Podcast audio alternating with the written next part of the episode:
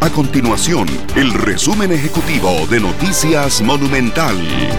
Con la llegada de la Semana Santa, miles de personas aprovechan los días libres para visitar playas y montañas. Por eso la Cruz Roja se prepara con diferentes puestos en todo el país, con 1.690 cruzrojistas. Los funcionarios públicos están de vacaciones toda la semana y en el sector privado es feriado jueves y viernes santos, además del próximo lunes por la conmemoración de la batalla de Rivas.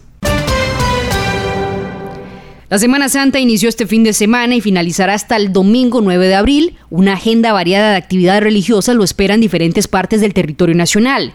Por ejemplo, Oscar Navarro, sacerdote de la parroquia de San Isidro de Pérez Celedón, explicó que hoy lunes la Eucaristía será a las 9 de la mañana y el sacramento de la reconciliación a partir de las 8 de la noche. Nuestro compromiso es mantener a Costa Rica informada.